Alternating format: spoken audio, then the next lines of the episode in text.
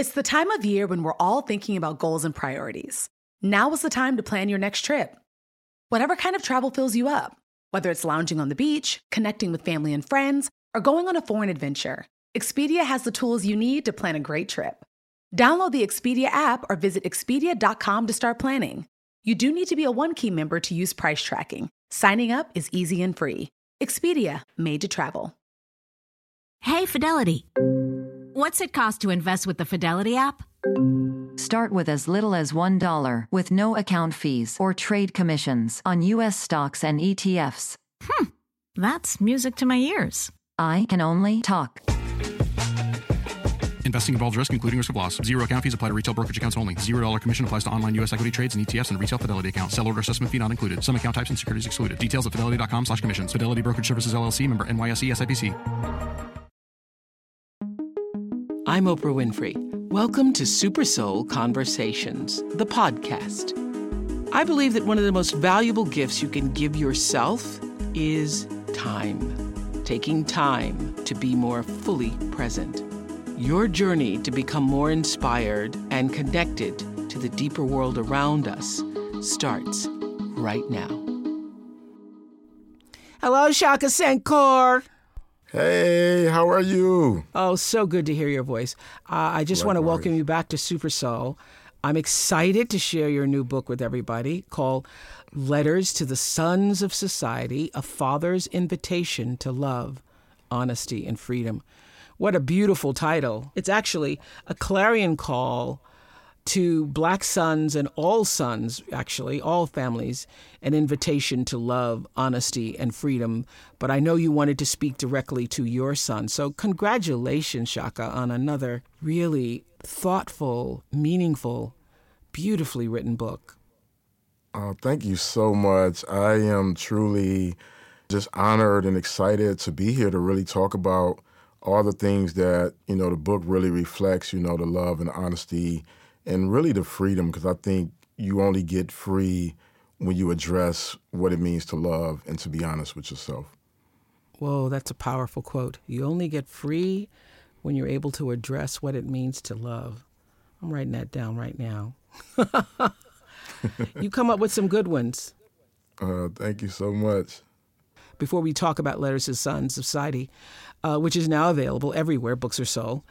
I want you to remind our listeners of your story. Many of you who listen to Super Soul will remember my first interview with Shaka um, had such a profound impact on me. I, have been talking about him for years. I even wrote about it in the book that I did last year with Dr. Perry on trauma, What Happened to You. But for anyone listening who's not heard your story, can you tell us briefly the circumstances of your conviction at age 19 for second degree murder and then spending 19 years in prison, seven of those in total in solitary confinement.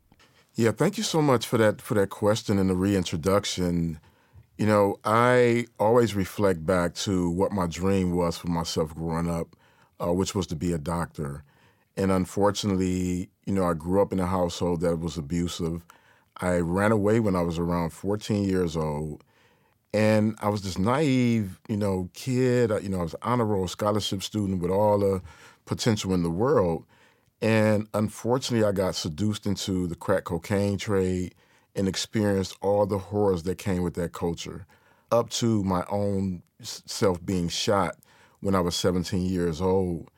And tragically and unfortunately, I didn't even know that therapy was an option or that it was something that I should consider and 16 months later, the trauma from that experience erupted at about 2 o'clock in the morning when I unfortunately shot and tragically uh, caused a man's death.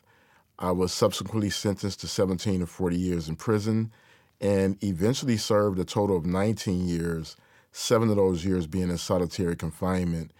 And it was in that environment that I began what I now look at as the second chapter of my life. Don't go anywhere. More to come after this short break. No two travelers are exactly alike, and that means no two trips should be either. Texas' vast landscape of cultures, regions, destinations, and activities allow for an infinite number of different travel experiences. Are you a beach person? Well, you'll be having fun under the sun with Texas' 350 miles of coastline If you're more of a rugged vacation type, there are campgrounds, hiking trails, and state parks galore. And foodies can't get enough of Texas' world famous barbecue and Tex Mex. Enjoy live music, visit internationally recognized art museums, and check out thrilling cowboy experiences. And now, Travel Texas offers a one of a kind online trip builder that allows users to generate a custom, visually led trip matched to their unique interests. Visit traveltexas.com slash get your own to get the only trip to Texas that matters yours. That's traveltexas.com slash get your own. Did you know that it's Asian American and Pacific Islander Heritage Month? Macy's is highlighting some really cool AAPI owned brands right now, like Cardon, Kaja, Amelia George, and Hey Meave. Plus, you can help to support college access and student success when you donate online or round up in store to APIA Scholars. APIA is the nation's leading nonprofit organization devoted to the academic, personal, and professional success of Asian American, Native Hawaiian, and Pacific Islander students.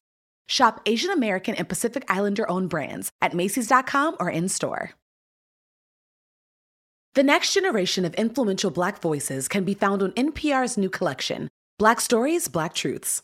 Black Stories, Black Truths is a celebration of Blackness from NPR. Each of NPR's Black voices are as distinct, varied, and nuanced as the Black experience itself. In the Black Stories, Black Truths collection, you'll hear stories of joy, resilience, empowerment, and creating world shifting things out of struggle. Every episode is a living account about what it means to be Black today, told from a unique Black perspective. From Bobby Shmurda to The Wire, Michelle Obama to reparations, there's no limit to the range of Black stories, Black truths. Black perspectives haven't always been centered in the telling of America's story. Now they are the story. In NPR's Black Stories, Black Truths, you'll find a collection of some of NPR's best podcast episodes celebrating the Black experience. Stories should never be about us without us. Listen now to Black Stories, Black Truths from NPR, wherever you get podcasts. Well, you know, I always say your story is one that is beyond just inspiration and transformation because you have now helped countless others along the way. Let me let me just list some of what you've achieved since your release from prison. So in 11 years, yeah. in 11 years since being released from prison and having one of the guards as you're leaving say to you, "You'll be back in 6 months." You have become a best-selling author of the book Righting My Wrongs a former fellow at MIT's Media Lab, a TED Talk sensation, may I say, an entrepreneur, an activist, a C suite executive. You had another child, one of your greatest, grandest accomplishments, your son, Sekou. What would you say has been the driving force that allowed you to accomplish all of this in 11 years? Yeah, that's that's a great question. I think the driving force for me uh, really came about as I started to heal the little boy inside of me. You know, I was a very curious, very precocious child. And a funny thing is when I when I would get on punishment, I would read the encyclopedias because my parents would remove the TVs. Um, and it's one of the reasons I'm kind of good at Jeopardy by default. Um, but it was really understanding that life becomes a lot more interesting the more curious you become. And so a lot of those experiences I've had since I've been out were terrifying, but I was curious enough to overcome the fear and just step into the moment. So let's talk about Letters to the Sons of Society, uh, which is available wherever you want to buy books. In the book, you alternate writing letters to your two sons, 29 year old Jay and 10 year old Sekou. So your sons are 19 years apart, born during very different points in the trajectory of your life. How would you describe your relationship with each son? So, my relationship with Jay started with me mentally making up a narrative that just wasn't true. I thought that when I got out of prison, Jay and I would have one of those scenic movie embraces. Right. He was 19 years old when I got out. Okay. And I just thought we would we would ride off into the sunset, father and son. I had gained all this wisdom from watching so many broken boys come through the system, and I knew that I had the antidote to that. And I wanted to pour that into my son. And I thought we would do all the things that fathers dream of and imagine doing with their sons. And I never stopped to ask Jay what he wanted. And so early on, our relationship became very complex to the point of deep, deep conflict. Yeah. And today, we're still navigating some of the fallout from those early days. But what I've learned how to do is to really just be present and to honor where he's at on his journey mm-hmm. and to ensure that he knows that I am just available as he grows and evolves. And my hope is always that our story will evolve into one with a beautiful ending. With Sekou, it's different because, you know, I've been there from day one. I've raised Sekou, you know, alongside his mother in a co-parenting situation where a lot of his rearing with me has been me as a single dad. And I have been so blessed to watch this amazing little human being, you know, just navigate the world. And so I'm able to pour into him daily. He's able to pour into me. He has opened up dimensions of me that I didn't even, I couldn't even possibly have imagined for myself. Uh, the way that I'm able to show up in love is really a result of being gifted this beautiful little human being. And so, you know, those experiences are dramatically different. And what I hope for one day is that the experiences can grow closer and closer in proximity. It's brilliant how you alternate between the two, uh, writing letters to Jay and then writing letters to Sekou. Was writing these letters healing for you? yes, they healed so many parts of me that I didn't even know needed healing. Did you start writing the letters as oh I'm going to write letters to my son? Did you start writing the letters as as with the idea of a book in mind or were you just bored during the pandemic and were trying to figure out how to use your mind? Actually, so, no, that's actually funny. I originally started the book. The idea for the book was I have been, you know, fortunate to mentor young men all over the country and outside of the country. And I get a chance to see the story that no one sees about these young men. This yearning to be understood, this yearning to be seen, this yearning to be loved, this yearning to know how to love. And then I had this moment, this kind of reckoning where I said to myself, all of these sons exist in both of my sons. And I have an opportunity to memorialize the moments that we're in, but also to explain to them how I came to be and as a result, how they came to be. Wow. And it all came together as perfectly as it did because of your intention. I'm, I'm convinced of that. You write that you believe that the greatest power that drives our world is the love that we have for our children. And you say something on page 43 that strikes me so for all fathers who have been separated from their sons through either divorce or bad relationships and aren't able to co parent as well as you and Ebony have been able to do with Sekou. You say there are very few courts or judges who, all things equal, land upon the father as the most appropriate parent. And so we have learned to take the second road to acquiesce to the image of us as less than, as inadequate to the task of love. We are not inadequate to it. We yearn for it. But so often we find ourselves out here in the garage of our lives, away from the main rooms, steeling ourselves for either loss or reentry whew, that struck me so profoundly because I thought, wow, that's right. Because society just automatically assumes that, okay, there's a problem in the marriage or in the relationship, it's the mother who, you know, is favored. So tell us about that paragraph that you wrote on page 43. What was going on that you came to this realization? I, I just love the way you phrased it. We yearn for it. We are not inadequate to it. We yearn for it but so often we find ourselves out here in the garage of our lives. I think you were in the garage at the time, right? yeah, yes. I, I, was actually sitting in the garage, and, and Sekou's mom was dropping him off, but but you know, but there there's always these moments when you know he rushes into my arms and he hugs and you know we lay on the couch and we watch you know our favorite TV shows, and what I realized when it when it really registered to me what it means to be fully available in love, it came in the most mundane way possible, which was when I'm doing his laundry. Wow. And I'm folding up those little socks and I'm folding up those t shirts. And these are the images of a dad that isn't shown, especially a black dad. right. You know, we get the James Evans from Good Time dad. Right. You know, we get the comedic dads, but the intentional, loving, and nurturing dads, like we don't see that. You know, I write little letters and put them in, you know, his lunchbox. we don't see that. You know, when I'm Dad. preparing his meals, and we eat different. Like my, like Sekou is vegetarian, and I'm not. And so the details of love for me are in those moments.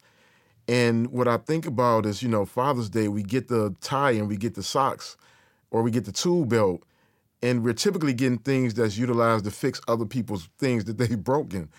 Um, but we don't get those moments of just acknowledgement and appreciation. And, you know, I am really fortunate, Oprah, in the sense that all of my friends who I consider like my closest male friends, they are incredible, loving, nurturing dads. And it exists in my family as well. And so, you know, it's in those moments where we just sit and we're like, does the world see us for who we truly I are? can tell you what you're saying makes the hairs on my head rise because I recall years ago on the Oprah show um, doing a show about parenting, single parenting, and we had a black father on, which was always my idea of allowing people to see the humanity of people of color.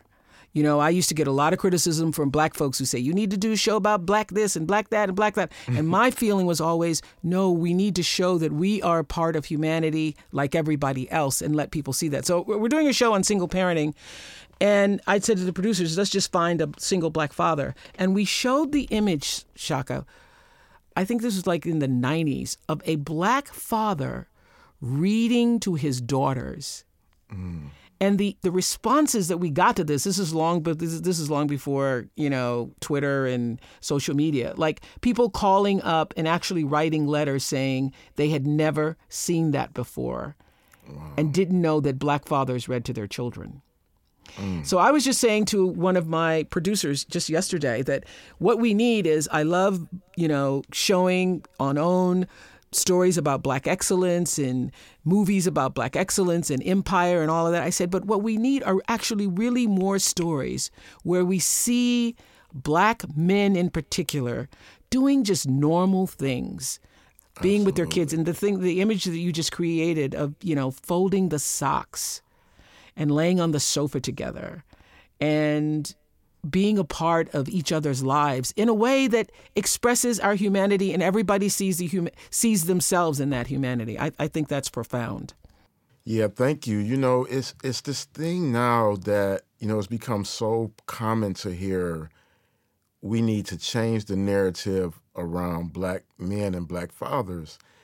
And for a long time I believed that to be true. But the more I began to think about it, I don't think we need to change the narrative. I think we have to expand the narrative. And we have to include all of who we are. Right. This episode is brought to you by PNC Bank. Some things should be boring, like banking. Boring is safe and reliable. You don't want your bank to be entertaining. Entertaining is for podcasts with inspiring celebrity guests, not banks. PNC Bank strives to be boring with your money so you can be happily fulfilled with your life. PNC Bank, brilliantly boring since 1865. Brilliantly boring since 1865 is the service mark of the PNC Financial Services Group, Inc. PNC Bank, National Association, member FDIC. Start clean with Clorox because Clorox delivers a powerful clean every time. Because messes happen. Because Hey, listen. Remember how you told me to toss those takeout containers before we left for vacation? And you were like, I'm serious. If that leaks over the counter, it'll be a slimy abomination by the time I get back. And I was like, yeah, yeah, yeah, of course. Don't worry about it. I won't forget. well, Ooh, yeah, that happens. So start clean with Clorox. Use Clorox products as directed. Rinse after use if in contact with food surface. Well, you know, people don't often write letters these days, but I know that during your 19 years in prison, handwritten letters became your saving grace. In particular, that letter from Jay. So let's talk about the letter you got in prison from your own son, Jay. Yeah, um, so that letter I received from Jay, I was actually in solitary confinement. And my dad would, whenever he had Jay over, he would sit him down and they would write letters together and send them to me. And my dad always made sure Jay had his own envelope and, you know, he would send his letters uh, separately.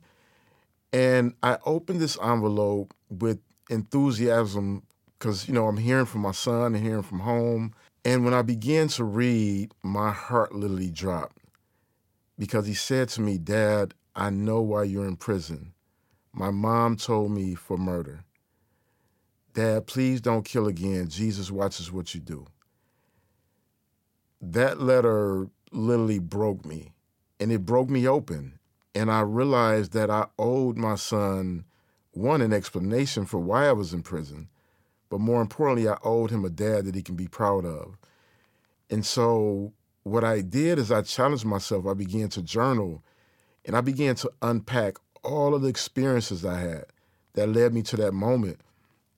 And it started with that big question, you know, around how did I get here?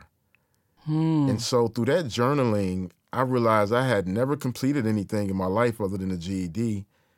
And that's when I challenged myself to write my first book. So that that letter from Jay just, you know, tore me apart, but it also put me back together.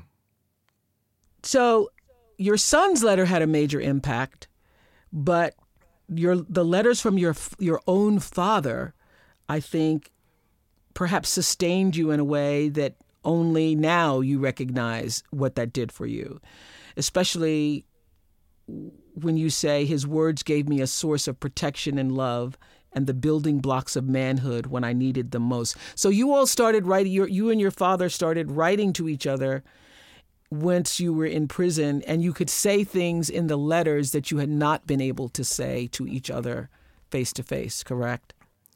Yes. So my dad wrote me for the entirety of the 19 years I was in prison. Wow. And they weren't just these kind of, hey, keep your head up, you know, here's what's happening in the world. They were deep probing letters. They were confessionals at times. They were comedic, you know, outtakes on life. And they always were full of love. And what what I've come to understand now, you know, as a as a dad and also as a man nearing 50 years old, is how heartbreaking that had to be for my father to have to build a relationship with his son that had been broken through these letters. But our exchanges were at times heated. You know, they were accusatory. I know I wrote some that were mean spirited, but my dad never shrunk from that. He never shrunk from our inquiry. You know, I could ask him anything and mm. he would respond. And those things were really like healing and, and just, you know, real guiding forces for me.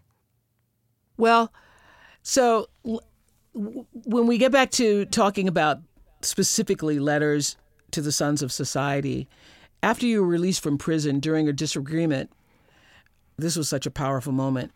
Your son Jay, who you'd had these visions of coming home to and the great embrace and the father and son going off into the sunset doing beautiful things together, Jay threatened to stab you and you wanted to retaliate.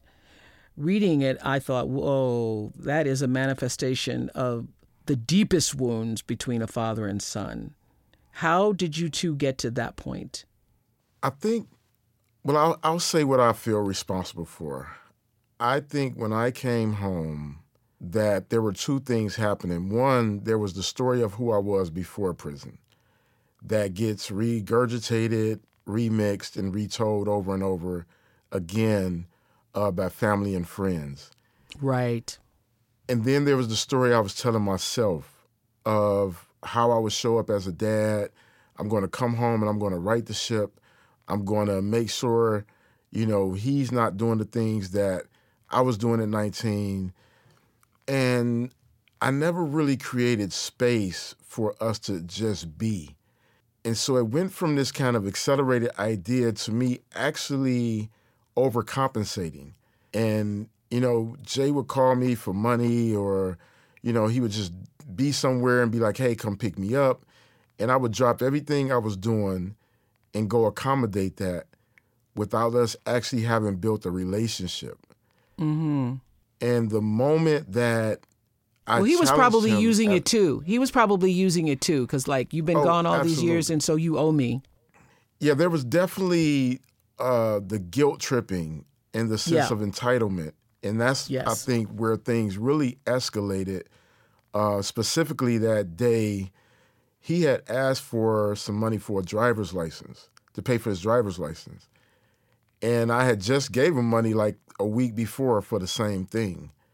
And when I questioned him about it, he got very defensive, and then it just escalated from there.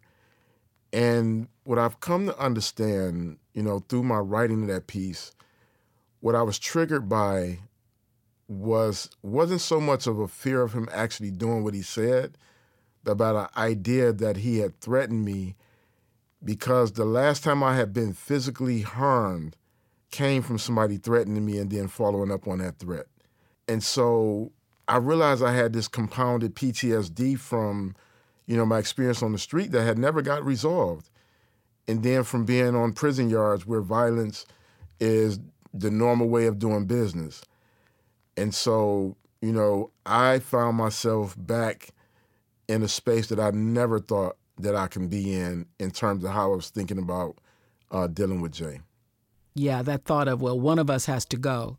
Yeah, you know that that that was my immediate thought. Like we can't, I can't exist in a space where I'm threatened and we have to share space at my parents' house, at my mom's store, amongst family members, and you know when you survive prison, you survive the streets. You know, at least when I survived those things, like I made it up in my mind that nobody's ever going to hurt me again if I can help it. or disrespect me. or uh, that disrespect me, disrespect thing is huge, isn't it? I mean, so many young boys have been shot in the street because they felt like somebody disrespected them. So that that's a the disrespect thing is a real trigger point, is it not? It's a major trigger point. And you know, I've thought, you know, I've, I've thought long and hard about why, and it's something, it's something that you shared with me in our first conversation. And the way that you phrased it is that we just want to be seen. Yeah. And I think what happens with black boys specifically, and one of the reasons I think that, you know, gun violence is so, you know, rampant in our communities is because it has been the way that we found for us to be seen. And it's rooted in fear and disrespect that goes unaddressed really raises up the fear face to face that if you don't stand up for yourself, if you don't go to the extreme to defend your honor, then you are that afraid little boy that people think you are. Yeah. So, has Jay read the book? He has chosen not to read it um, yet. Is that hurtful to you? When I first talked to him about it, he said he would read it, and I I didn't even realize how important and how exciting that was for me. And when he called me back and he said he's not interested in reading it, it was heartbreaking. Hmm.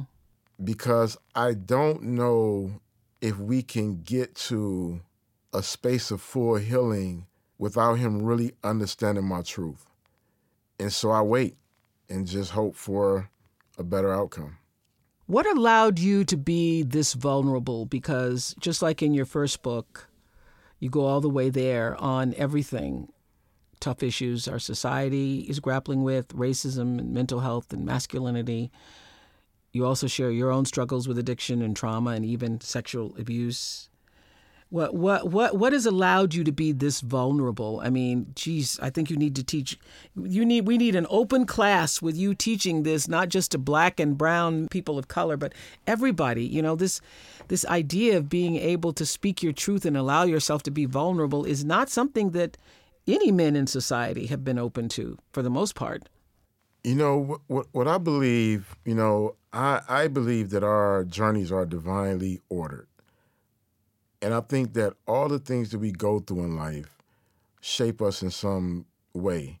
One of the things I have come to understand about my my experience in prison was when you are stripped of everything, you're stripped of your name, you're stripped of your clothing, you're stripped of the dignity that comes with you consistently being strip searched. It is the most naked and vulnerable feeling to be in a room nude amongst a gang of strange people and mm. being probed and prodded and all the things is so dehumanizing. And in order to survive that with any sense of just that you're still a human being, you have to find a way to ground yourself. And so after you've been stripped of all that, you have a choice of allowing that to forever disconnect you from your being. Or for me, in my case, was to say, you know what? I've been stripped of everything. And I have to take ownership of all that I have left. And what I have left is my heart and my mind and my truth. And when I can express that, like it's, for one, for me, it's very therapeutic. But I also know that it's really helpful, especially to our boys, you know, to help them really liberate themselves. But if if if they can look at somebody who's been through it all, and that I can say to them, like this soft place to land, this love thing over here is much more exciting than the hurt, the harm, the disconnect, then it's really important for me to roll the dice on that. And so, and it's not always comfortable. And I can honestly tell you, like, I'm so nervous right now for the book to come out because I'm like, what have I done? Um, oh. But I know it's the right thing. It's going to be so well received. I'm telling you, it's going to be so well received because I, have made a career of being vulnerable. I, I didn't realize this until I, had a, my first conversation with Brene Brown years ago, mm. you know, who is our vulnerability queen in America now. But I recognize that my willingness to be vulnerable in the earlier years of my career and just, you know, that this is my truth, this is my story, is what allowed the audience to see themselves in me. And I can guarantee you, you never go wrong when you speak your truth because there's at least a couple of million other people around the world who've experienced the same thing. One of the letters uh, details your own experience as a black man in America. And I appreciate what you had to say about encountering racism on a near daily basis.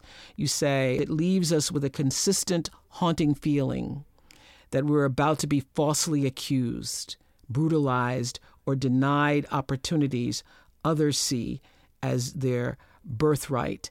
And you use an example that, you know, as as a black woman having moved through America and being you know successful and not carrying a lot of these fears that I know are really specific to black men. You talk about such a vulnerable moment when you were literally cleaning up puppy poop, we'll say, mm. and recognize. Okay, I'll let you tell the story. Because I mean, when I'm reading that story, you know, I've heard, I've done many, multiple shows on racism. I've talked to, you know, people all over the world about, you know, what it feels like. But that puppy poop moment really struck me as wow, to walk through life and, and, and to have that always hanging over your shoulder. So please share that with our audience. Yes, yeah, so we we had a, a puppy. Uh, unfortunately, he recently passed, but we got a puppy and you know people call them pandemic puppies. I have not had a puppy in years, and you know I gave in to Sekou's yearning to have a puppy, and because he's being raised as the only little child, you know we wanted for him to have a companion. So one night, about two or three in the morning, I'm I'm literally laying in my bed, Oprah, and I'm smelling something and I'm like, what is going on? I'm thinking I stepped in some puppy poop before I went to bed. And then I realized that the puppy had had an accident in his crate. And so I'm dragging this crate out in the wee hours of the night. And I get out in the driveway and I'm getting the water hose and I'm figuring out where am I going to put him when I clean the crate out and I'm opening up another crate. And I realize in that moment that I am making a lot of noise. And you have to imagine I'm not doing this stuff in the most gentle way because I'm I'm annoyed. It's three in the morning. I'm cleaning up puppy poop and I'm sleepy and you know it's just a hot mess. And I have this moment where I'm making noise and it freezes me in my tracks because when I jumped up to take him out, I threw on a hoodie and some jogging pants. Mm. And I'm out here in this driveway and I'm new to this neighborhood. And I freeze up and say to myself, what if one of my neighbors call the police and say that there's a break in? Are the police going to come and see the innocent nature of me cleaning this puppy poop as a homeowner? Or are they going to see me instantaneously as a threat? Are they going to come in with guns blazing? Literally went straight to being a threat. Yeah, yeah. That that made a huge impression on on me thinking that you can't even be in your yard cleaning up puppy poop without thinking, what is this going to look like to other people who see this, particularly this time of night? And I'm in danger. What, what, your, what your body sensed was I'm in danger. Absolutely. And one of the things, you know, I, I would say to, you know, you know, I, I have incredible, you know, diverse group of friends, and we're able to have just real honest conversations. And what I would say to any of my friends, you know, there's these apps, you know, they got multiple different kind about na- the neighborhood you live in. What I would tell them is if they have any problem understanding those stories, go to the apps and see how many times people are accused of being suspicious. And it's almost categorically people of color. Yep. And like that's that dread that we we live with. You were able to diffuse that once. The story of a police officer who was called when there was a group of black men all together at one place. Can you share that story? You know what I'm talking about, right? Yes, yes. So I, I was a part of this exhibit. Uh, I'm actually still a part of the exhibit. It's traveling all over the country called Men of Change. And we were in Cincinnati to kick that off. And on that visit, I came as an ambassador of the exhibit and also this barbershop challenge. And, you know, Roland Martin was there and Jerome Bettis and, you know, the, the people who organized the event. And there was a moment where we were at one of the barbershops and I stepped outside and, you know, we're, so we we're celebrating and I see out my peripheral this young white officer walking across the street. And all activity ceases as we turn to him and I can feel the, just the tenseness of the moment. And I decided to take a step toward him and I asked him, I said, hey, how can we help you? What's going on? Because he had this look, this puzzled look on his face. And he says to me, oh man, it's just one of these calls. They just call, say y'all blocking traffic, blah, blah, blah. And he's like, it's exhausting, you know? And I was like, yeah, it has to be, you know? And so I was like, well, you know, since you're here, you should come in and meet the owners of the barbershop. And he was like, if I walk into there with this uniform on, the party's gonna go flat. Everybody's gonna leave. And I was like, no, this is the work right here. Like building with community. And I was like, I was like, Jerome Bettis is in here, you know? And he was like, you gotta be kidding me. I'm like, no, serious, Jerome Bettis is in here. And I went in and got Jerome Bettis. And Jerome Bettis, you know, Super Bowl champion, Hall of Fame football player, native Detroit in my hometown he comes out, and the officer really, I mean, he converts into a 10 year old kid.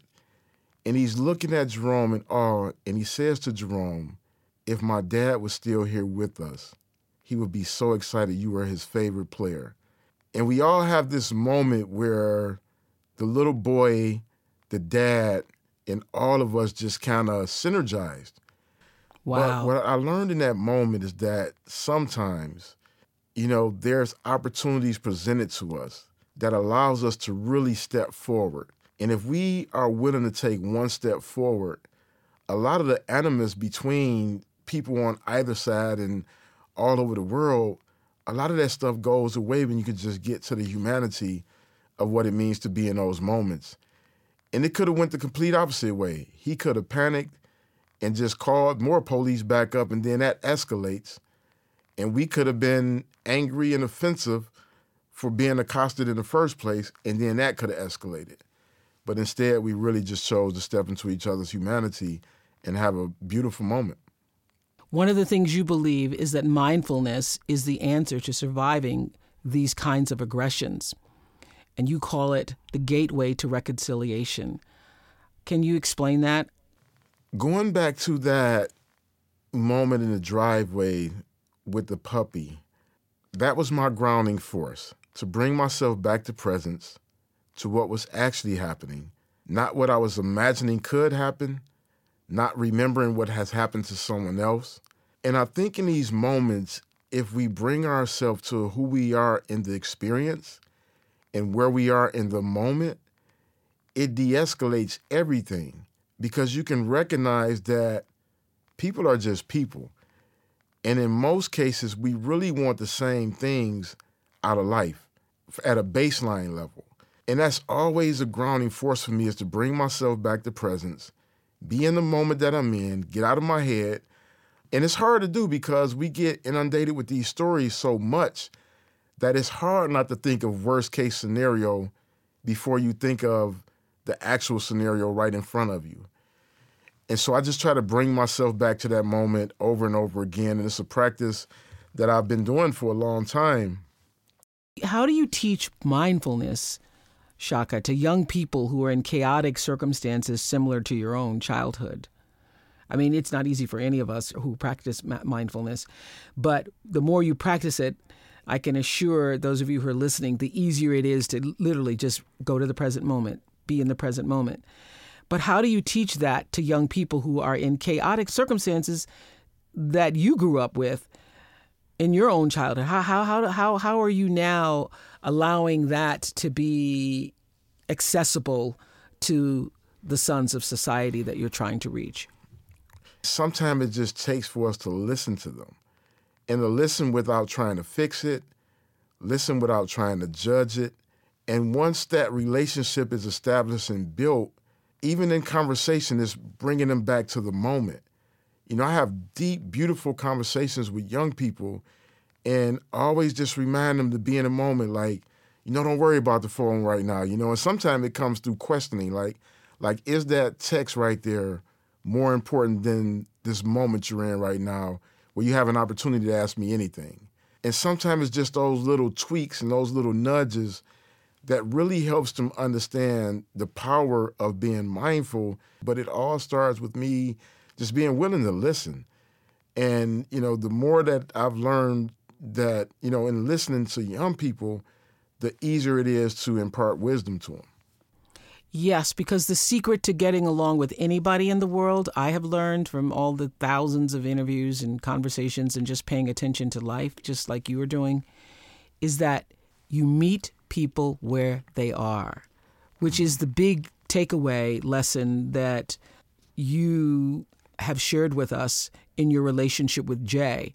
That if you had come home and met him where he was, instead of this idea about where he should be and where you were going and what your hopes and dreams were, if you had just met him where he was, your relationship would be completely different today. And I find that to be true in all relationships. If you can just take your own ego out of it. I say this to my girls. You know, I have all these beautiful girls from South Africa. A lot of them, you know, have become a huge part of my life. We share holidays and things together. And I, I said to them from the day they first sat at my table that when you go back home to your particular township or your particular village, you don't take this table with you. You mm. walk in the door and you meet your grandmother, you meet your aunt, you meet your parents, you meet your caregivers where they are, where mm. they are, so that you don't step in with all of your, you know, where I've been and what I've seen and what I've done and what, you know, you you you you ground yourself and are able to accept people for who they are, where they are, and try to meet them in that frequency and that vibration. Ooh, I like that. Do not take this table with you. That, that's do that's not take this table with you because might be the next book. book do not take right this there. table with you because we're sitting hard. around talking about pass the truffle salt. And right. they, they're not interested in that, nor want to hear that, nor yeah. Want to be made to feel like you are somehow superior to them. So meet the people where they are. Absolutely. Meet the people where they are. Absolutely. You write about radical honesty, and I think that this is a practice that benefits everybody. Explain what that means, because radical honesty can be painful, and humans don't want to experience pain. Yes. You know, to me, it means that we don't leave anything unresolved within ourselves. It means that we're willing to go into the spaces that historically have made us uncomfortable. And we're willing to sit in them and to say, hey, this is this is what I felt. You know, when when, when the book came out, what happened to you? Like that book like set my soul on fire because I feel like radical honesty starts with that. Like what actually happened to you? Not not how do you feel about it, not what do you think about it, but what was the thing? And even in the outer worlds, you know, we hear, you know, especially when it's race or it's gender, it's, you know, oh, we got to have difficult conversations. In my day to day work, I tell my colleagues that we don't have to have difficult conversations, but it's imperative that we have honest conversations and that we create space to say exactly what we mean and to hear what other people's mean and what their experiences are. And I think the more we show up in that space and the more we show up in those ways, you know, the closer we get to an authentic lived experience, because I, I believe that so many of us live in two places that we just don't control uh, the past, which has already happened, and the future, which hasn't arrived. And, you know, the more honest we are about those experiences, it just changes um, how we show up in the world. And you know, my my measure of wherever I'm going is can I be my authentic self? And if if there's even an inkling that that's not possible, then it's just not a place that I need to be. Wow. One thing that struck me is a letter that you in which you encourage Sekou to um, resist when faced with confrontation, even with police. Now, I remember you and I talked about this on a special we did so long ago, COVID, I think it was 2020, when I was speaking to 100 Black fathers. And at the time, you'd written an essay for Medium called Stop Resisting. So, what does that look like? Because I know a lot of black parents in particular are thinking resistance could get my child killed. Yes, it, you know, it, it's, it's a very complex conversation to have. Yes. And as we have these very complex conversations, I think it's important to understand that resistance has always been a rallying call for oppressed people. And it's just when it's in the hands of a black man who doesn't fit the neat, buckled up, docile model that's been depicted that it becomes scary. But when I think about you know, George Floyd specifically, and I think about nine minutes hmm. and what I would want my son to do in that space of time, and what I know my, I myself would do in that span of time. And so my argument is always that when we don't resist, we end up dead. When we do resist, we end up dead or arrested. Um, so we have to be thoughtful in how we resist. And sometimes just resisting the idea that we are inferior and should be treated in a manner that does not honor our humanity. Sometimes it requires us to organize and to challenge local laws and whether it's policing or whatever other institutions that are harmful to community. But I just cannot in good faith raise Sekou without the idea that he should have agency over his body, that he should be treated with the dignity and respect that comes with being a human being, and that he should always fight for justice, first of all, but he should always defend himself in the event that he's being harmed by anybody. And I feel like as his dad, that is my responsibility to ensure that he understands how to do it, why to do it, and when it's necessary to do. I think you're Um, missing. I, th- I think what people are not hearing because I know you and I know how you communicate and deal with other people in the same way that you dealt with that officer. You come to it with a with a with a kind of calm presence. Even what we've been talking about it, you come to it with a sense of mindful, calm presence, which is in itself a different kind of energy vibration than people are accustomed to when you hear the word resistance. Resistance you know, feels like energetically you are going against. So I mm-hmm. think when you're talking about this, you have you you, you, you in in other conversations I've heard you talk about this, you fail to indicate how you're raising your son to be a respectful, giving, gracious person. So he is not going to approach it from just like walking into a space and automatically resisting. Absolutely. You write about how the sexual abuse that you experienced warped your views on sex, masculinity, and relationships, and how it wasn't even until many years later that you even realized it was sexual abuse. I want to know what you want people to understand about what happened to you and to so many other young men who grew up in your similar circumstances. That's a great question. And I think that particular chapter was one of the hardest chapters for me to write. You know, when I was growing up, I was first introduced to the world of sex, sexual intimacy, when I was selling drugs and hanging out with the older homies. And they basically told me to go out and get oral sex from a woman who they had paid in crack to perform. And it didn't feel like I had a choice to say no or that I can say to them, I don't have any experience. I'm still a virgin and I don't want this experience to happen. I felt the weight and the pressure of being one of the boys, being one of the fellas. And I ended up going through and following through with it. And I felt the entire experience was disgusting and dehumanizing but it also created this complex reality because there was pleasure as well. And then the way that it was celebrated reinforced this idea that it was okay, that I was 13, 14 years old, and that this woman was a grown woman, and that somehow made me not only a man, but made me the man. And that pattern repeated itself. Like a conqueror, like a conqueror, like it's revealed. Yeah, like a it's- conqueror.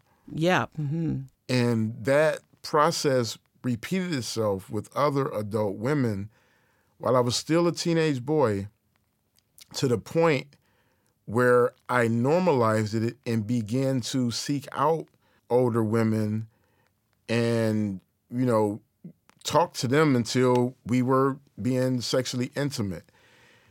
And it wasn't until I began to mature and grow and question things, you know, as I was in prison that I realized how perverse and how sick it was. And what I also realized is that the protective barrier that we desire for young girls, we don't have that same desire for young boys. Right. And in fact, we encourage young boys to, you know, do everything but be protected in that space.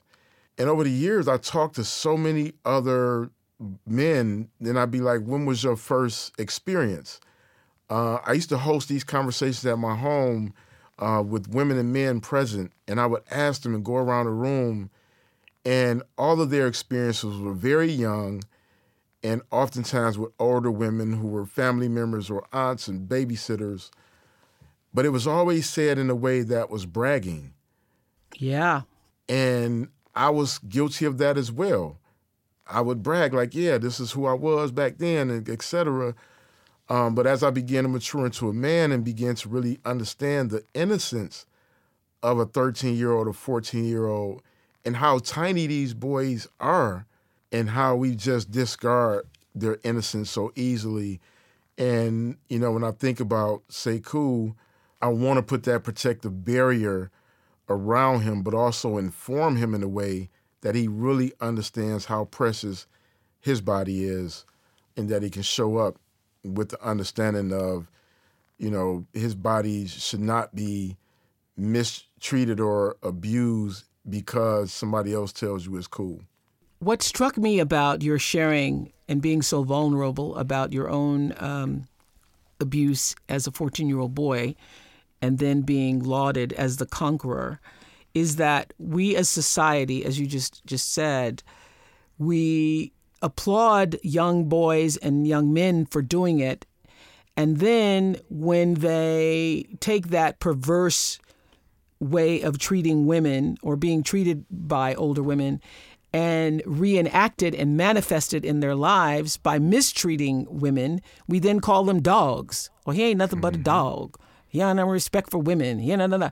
Which is so interesting because 10 years prior, you, are saying, hey, go, man. You're, you're, you're, you are the man, as you just said. Absolutely. And how and distorting that, is yeah. that in the mind of, of, of, of, a man? Like you first you're you're the conqueror, you're the man because you could get it, and now when you get it, I mean, it must be very confusing.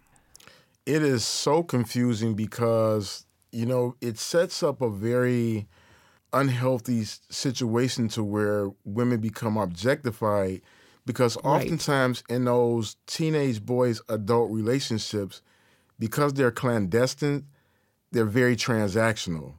Yep. And that's the part that i think people miss. It's not just that you know we're being sexually intimate with adult women is that it's also very clandestine and so that sets up a very transactional reality. And if that's, you know, your first introduction to sexual intimacy and you don't have any other frame of reference, how do you get to a point where you recognize how detached that is from like your emotional development? Yeah. How do you get to a point where you actually understand what true intimacy is or falling in love and having sex as a part of that whole process. I mean, yes, that's that's why it's so important that you raise this in in this book.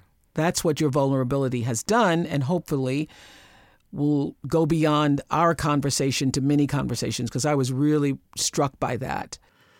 Yeah, I'm I'm really hoping that that we just kind of open that conversation up and I think if we can get to that radical honesty right there and call a thing a thing, I think that's when we're going to see some real healing taking place in our community. Yeah, you're right about that. And Shaka, when the reader has finished the final page of Letters to the Son of Society, where you talk about being enough and letting it be enough, what do you want ultimately? What's your dream, intention, and goal for people to walk away with? The feeling and spirit of what you've poured your soul into?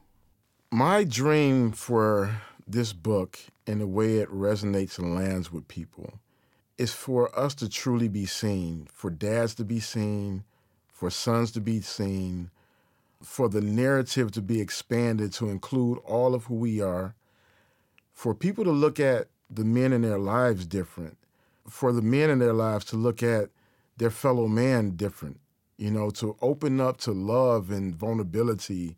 You know, I really just hope it enriches the conversations around parenting, uh, around, you know, emotional vulnerability, love, honesty, you know, and, and, and that when it's all said and done, people walk away feeling liberated uh, from the things that have held them hostage over time.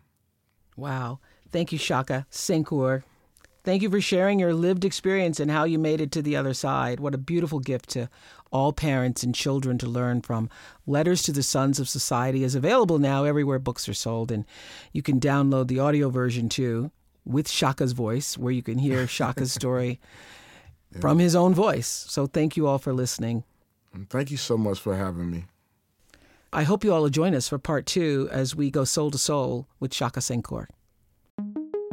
I'm Oprah Winfrey, and you've been listening to Super Soul Conversations, the podcast. You can follow Super Soul on Instagram, Twitter, and Facebook.